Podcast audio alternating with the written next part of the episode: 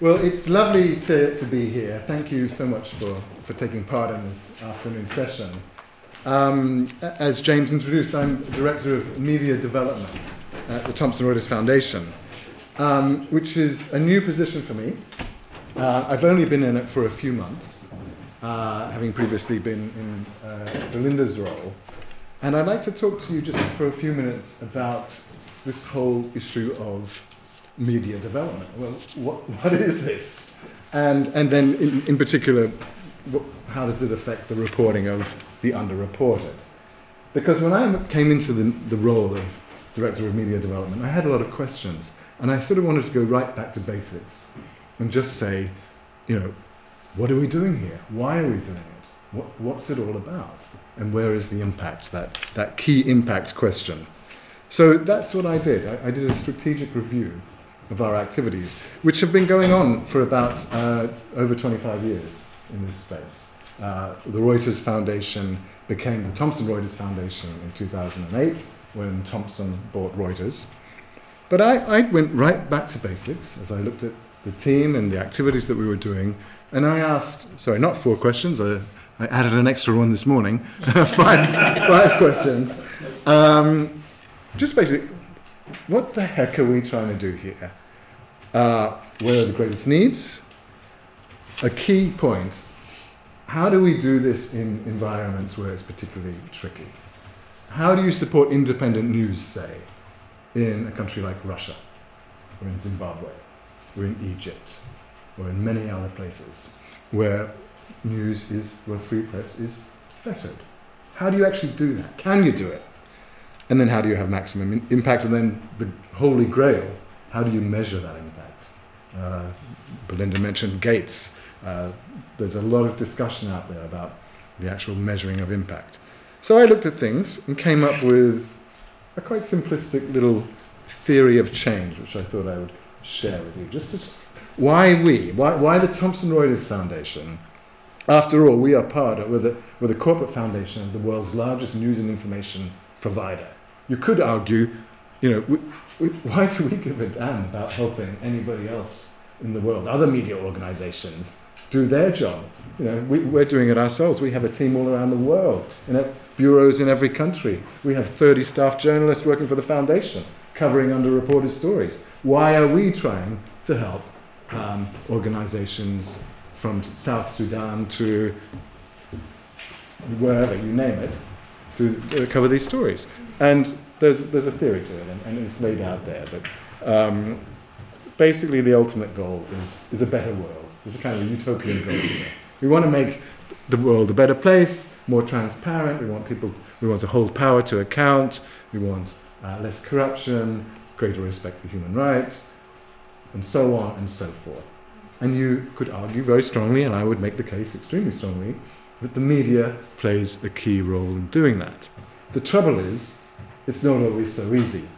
So, in our theory of change, we ask the question okay, what can, what can we do as a foundation? What can we put in? So, on the left, there's stuff that we can put in. We can put in our, our staff, we can put in our money, we can put in our time, we can put in research. You know, research from the, the Reuters Institute can feed into that. We can put in the power of our brand, the Thomson Reuters brand, the Reuters brand, the, the ability to be you know, our global footprint, our, our reputation for impartiality, uh, for, for accuracy, for speed, all of those news values which we hold so dear, uh, the power to convene, and so on. We could put all these things in, and the way I describe it, sort of shake it up in a big jar and hope that something comes out that will make the world a better place. And it's that sort of second, what comes out part, that I initially looked at quite closely with the team. You know, what, what do we do there? Because what we're really trying to do is get results in the third column of, you know, what that results in, because we want better journalists producing better journalism, um, widely disseminated, and hope that that will then go on to have some kind of a societal, societal impact. Now, traditionally, the answer to the question, what comes out of all of our activities, has been one thing training. That's what we've done in the Foundation for about 30 years.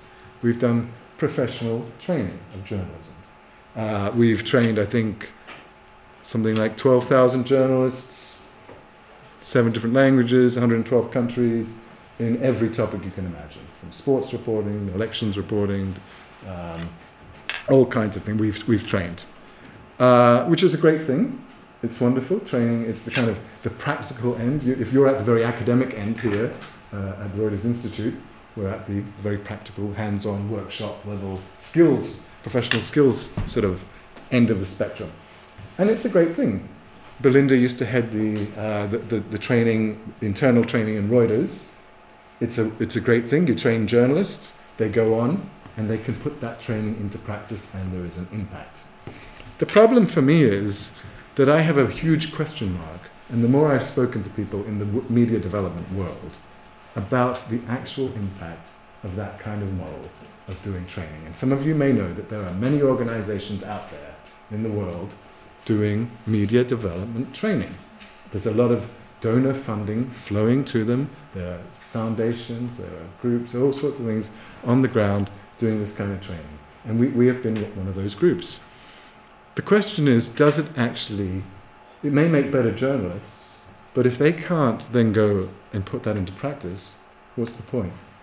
If you train somebody, somebody to be, you know, in Reuters values, say, uh, in Egypt and you're working for an Egyptian newspaper, it's extremely difficult in such a polarized atmosphere to, to write a, a critical piece of Sisi. You just can't do it. It's not going to happen. Uh, it's not going to happen in North Korea. it's not going to happen in China. You know, it's not going to happen in, in, in many places. So the question is, how do we get around that? And the answer we came up with is that training is just one of many tools. And I'd like to get away from the sense that we just we do training. We don't really do training anymore. We do we do training, but it's one part of a suite of tools to be used in combination uh, to achieve the greatest impact. And these can, can range from all sorts of things, from legal supports to projects and mon- making money available, uh, right through to help with the distribution. And the theory is that that by putting all these things in there, we can, we can have much more impact. And now I'd like to give you some examples of how I think that can happen and, and, and some interesting projects. So we've launched, instead of a bunch of courses, we've launched a bunch of programs. And by programs, I mean they are, there may be training elements to it, but there's so much more. So, for example, reporting elections. We have an election coming up in the UK in, in, May. Um, so our plan is to choose countries that have looming elections over the next year or two, uh, bring reporters from those countries to the UK, and put them on the UK election trail. Actually, put them put them on the bus with David Cameron. If they can get on there. You know, do do it like that. Not necessarily saying that's the, the right way to do it, but they can see how the UK press covers an election. And they can go back. Then we'll stick with them when it comes time for elections in those countries we'll go and we'll offer some sort of su- mentoring, support, so on that kind of thing. Another example is ethics in journalism. So uh, after this seminar, David and Kate and I will be talking about a kind of hybrid uh, of some kind, which in India we're, we're thinking, which will involve some sort of practical classroom ethics training, uh, along with some kind of thought leadership uh, some, and then maybe a, a, public event, a debate of some kind, a very high profile uh, event that will create a, a news in itself. And then there are all sorts of other ways. So the point I'm trying to make is the game is up for training. The funders are realizing it. Uh, the Gates Foundation has stopped, and they're the big funders of media development, Stop training. You know, they don't, don't do training in a vacuum. Pretty soon, it's going to happen. The, the, European funders is the same. We've got to think much more holistically about media development. And that's what I'm trying to do. Now, these programs are the kind of the simplest form of that. But there are ways that can have much deeper impact. And I describe them as impact programs. Um, we're going through a whole new, we're going to launch a new website soon which is going to explain all this. But these, this is where we go much, much deeper than just the sort of stuff you can do with a few weeks. So, so the first example is the Wealth of Nations. This is a three year program uh, funded with money from the Norwegian government, uh, the Norwegian Development Agency, NORAD. And the idea is every country has, has wealth. It should belong to it in the form of tax revenues, it might be in the form of uh, natural resources, there also, and there are many different ways that the wealth of a nation is siphoned off through money laundering, through tax evasion, through trade mispricing, many, many different ways. Um, let me introduce you to a very simple example. Here we have uh, Caroline, a stallholder in Zambia, whose monthly income is $100. She pays tax, income tax, 5%. Fine. We have an enormous sugar company in Zambia. Uh, investigation shows that although the normal corporation tax rate in Zambia is 35%, somehow this company got away with paying 0% in one year and 0.5% in another year. How did that happen? There's something wrong with this picture. How on earth did it get away with it? And investigating that kind of thing, following the money, actually involves some very specific skills. So the whole idea of the Wealth of Nations program is that we engage all across Africa. We're going to train 150 journalists across Africa and engage with 12 different media houses in very specialist investigative journalism skills to do with following illicit financial flows. The kind of stuff that, quite frankly, my colleagues in Reuters, most of them, would love to have. I would love to have. I hope to gain them through, the, through the course of this. These are very specialist data journalism skills. But it's not enough just to have those skills. We then want to stick with them over three years through mentoring and see the stories through, right from conception to global distribution. So we're talking about, mean, here's an example that came out of uh, uh, some early work we've done, uh, one of our participants. But we're talking about the kinds of stories like the, the Google uh, and Starbucks tax evasion stories. We're talking about stories that should bring down um, politicians, should have huge repercussions for companies, major, major stuff. And we want to use the power of the Reuters distribution network to give these stories even greater clout. Um, so that's, that's a very powerful combination of training, mentoring, story, production, distribution. And I think there you have, you can start to measure impact when you see a, a government fall or something like that. Uh, on the screen are some examples of ongoing, distribu- uh, ongoing um, investigations that have come out of uh, recent work. We've just begun this program, by the way, in the last few months, so it's very early days. I won't um, read them out because they're ongoing, for the sake of the podcast, they're ongoing um, investigations, so I'll keep them off the record for the podcast. Um, but you can see the kinds of stories that, that are coming out. And we, we will mentor uh, the journalists from beginning to end if needed. And also work with the media organizations to embed expertise in, in, in the actual groups. That say, look, you, you, know, you might want to set up a, a, desk for this. You might want to re- rearrange something, do something differently, to get very senior buy-in to uh, to following these big investigative stories.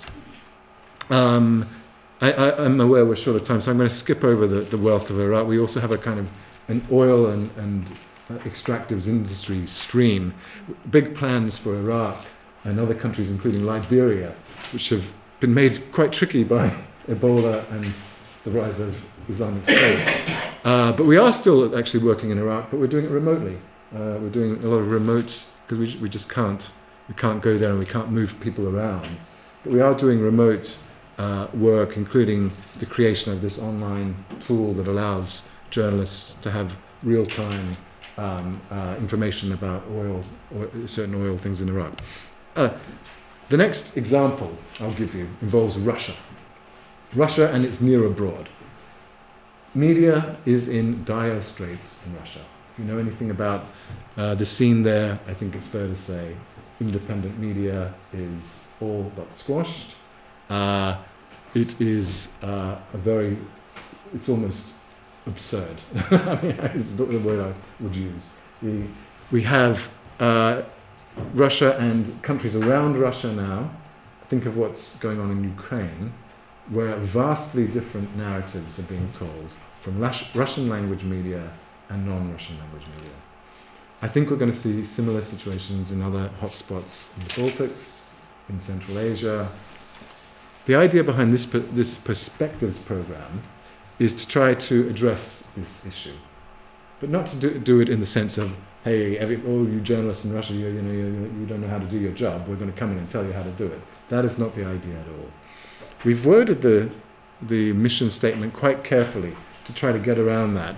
Um, the program's mission is to increase the professionalism and quality of Russian language media, including state media, contribute to international and regional understanding, and advance journalistic expertise through training, mentoring, networking events, and seminars.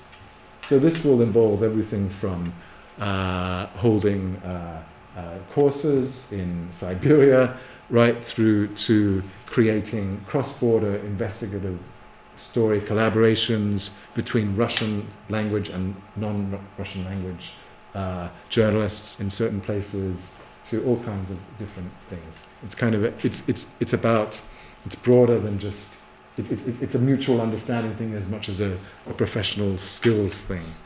Now, it's very early days, and we could be squashed in, in seconds. We'll have to see how this goes. But uh, if we're squashed in Russia, we'll, we'll do it around the edges. There's a lot to be done around Russia's near abroad. It'll be very interesting to see what's possible there. The next thing is supporting independent news. And this is where I think we can go even further in the models than I've described already to actually circumvent. So if you're in a country where it simply is impossible, you can give all the training you like to a journalist, but they cannot put it into practice. Well, let's just circumvent that. And let's set up our own independent news platforms. And let's syndicate that. Let's, let's use the Reuters model. You know, we are a wholesaler of news. Let's create platforms that. So, so the idea is this you, you train hundreds of journalists in the country, uh, you select the best ones, give them jobs on a new independent news agency which is indigenous, if you like. It's not Reuters coming in, it's an, it's an independent news agency run by people in that country uh, with the support of Reuters and Thomson Reuters. And you syndicate, you have a platform, a web platform or whatever, and you syndicate that news out to, to anybody who wants it. So w- we've done that, in, first of all, in Iraq, Aswat al Iraq, uh, and the view is always to make it eventually commercially sustainable. So building in sustainability, because quite frankly, if news businesses go, if, if news organizations go out of business, that's the end of the game. We've got to have some sort of future, and we can't be supporting, and donors can't be supporting them indefinitely. So sustainability is the key idea. Um, Aswat al Iraq is now completely independent. It's flown off on its own, and until ISIS came along, it was doing quite well. It was actually commercially viable. I think now it is probably on its last legs, just because it's simply impossible in Iraq now. It's become too dire. But that was our first adventure in, in setting up independent news platforms. Our second one was after the Egyptian Revolution. This is a website called Aswat Masriya, which is, uh, we do have an English version of it, but it's, it's mostly in Arabic.